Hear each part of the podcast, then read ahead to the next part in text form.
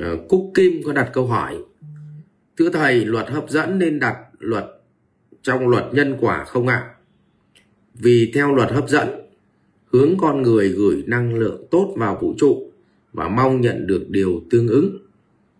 Cả vũ trụ đang cân bằng. Khi mình nhận được như vậy có phải là người khác sẽ mất đi? Nhưng theo đạo Phật lại chuyển hóa tâm thức con người buông bỏ tham sân si, tin sâu vào luật nhân quả. Vậy liệu có sự trái ngược ở đây không ạ? Kính chúc thầy và cả nhà một buổi tối an lạc. Ừ. Thưa bạn ở đây khi mà chúng ta nói đến cái luật hấp dẫn ấy, ừ, là uh, bản chất ấy, là chúng ta đang nói về cái tương tác cái tương tác của cái cái cái bên ngoài của của bản thể mình với cái bên ngoài ví dụ tôi với bạn có chung một sở thích thì hấp dẫn nhau. Tôi với bạn là uh, có chung một tầng năng lượng thì sẽ hấp dẫn nhau. Uh, còn cái cái mà trong đạo Phật ấy mà luật nhân quả ấy thì nhân mà nói một cách chuẩn hóa gọi là nhân duyên quả nghiệp. Tức là tôi tôi tôi tôi chưa hiểu cái định nghĩa của bạn cho tôi định nghĩa lại để chúng ta không bị nhầm lẫn. Ừ thì à, uh, bạn hình dung là uh, nhân cộng với duyên thì bằng quả. Thì chúng ta gọi là luật nhân quả. Vậy thế nào gọi là nhân? Tôi lấy ví dụ uh, chúng ta sinh ra được gọi uh, được bố mẹ sinh ra nuôi và lớn lên có đủ chân đủ tay có sức khỏe cũng được cho ăn học đầy đủ để lớn lên như vậy, mình gọi là được nhân duyên. Nhân duyên. Tức là nhân duyên này là được cái phước báu của mình được nuôi dưỡng, được dạy dỗ và đều được trưởng thành như vậy. Có chân đủ chân đủ tay. Như vậy cái đấy gọi là nhân duyên. Ừ. nhưng khi khởi nghiệp, thì mình không được bố mẹ cho tiền, không có ai cho vay tiền. Mình phải bắt đầu từ đầu và mình tự kiếm tiền, mình tự làm mọi thứ. Ờ, và ờ, nó được sinh ra vào đúng cái thời thế. Đúng cái thời thế mà lại sử dụng được cái điểm mạnh của mình. Người ta gọi là thiên duyên. Cho nên người ta gọi là thiên thời, địa lợi, nhân hòa đấy. Thiên duyên bao gồm cả địa đấy. Thiên và địa. Nó thuận.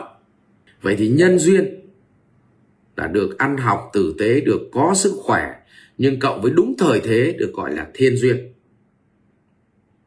thì ắt nó sẽ ra quả. Và uh, cũng có những người sinh ra thì cái nhân duyên nó rất ít tức là đã sinh ra trong con nhà nghèo không được học tập. Um, họ phải nỗ lực. Vì vậy họ phải tự bù đắp nhân duyên. Còn có những người sinh ra đã được nhân duyên đầy đủ chân tay đầy đủ được nuôi ăn học đầy đủ tử tế thậm chí còn to cao đẹp trai con nhà giàu lại thuận thiên duyên. Nhưng mà nó thiếu một cái nhân duyên, đó là lỗ lực. Cuối cùng nó cũng thất bại. Hư hỏng. Vậy thì chúng, tóm lại, mỗi chúng ta sinh ra thì mỗi người có một nhân duyên khác nhau. Nhưng do trí tuệ chúng ta khác nhau, cho nên chúng ta lại chọn được thời thế khác nhau. Nó gọi là thiên duyên. Vì vậy đấy là quy luật gì ạ? Nhân quả. Nhân duyên quả.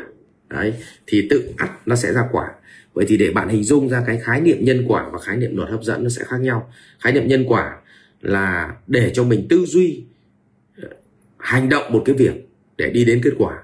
Còn cái luật hấp dẫn thì nó đơn thuần, nó chỉ là cái câu chuyện mà mà tôi với bạn ờ, có thể hấp dẫn được nhau hay không là nhờ cái duyên gì để sau đó để chúng ta duy trì cái duyên đó để chúng ta kết nối. Thế còn ờ, hiện nay thì người ta cho rằng cái luật hấp dẫn là cái gì nghĩ trong đầu thì có trong tay thì không có đúng. Vì cái đấy nó chính là cái bài toán của ngũ lực. Bạn làm cái gì đầu tiên bạn phải có niềm tin. Và khi bạn tin vào cái việc đó rồi thì bạn sẽ nghĩ thường xuyên về việc đó. Thì bạn tin thì bao giờ bạn cũng nỗ lực hơn. Nỗ lực hơn người khác khi bạn làm việc đó với cái người không tin. Cho nên khi bạn tin một việc gì bạn làm được thì bạn được một cái lực trong ngũ lực, đó là tín lực.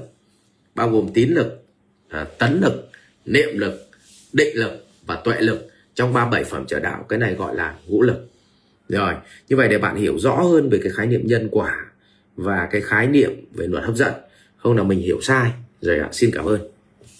Học viện Doanh nhân CEO Việt Nam cảm ơn bạn đã quan tâm theo dõi. Để biết thêm chi tiết về các chương trình huấn luyện của thầy Ngô Minh Tuấn và Học viện Doanh nhân CEO Việt Nam, xin vui lòng truy cập website ceovietnam.edu.vn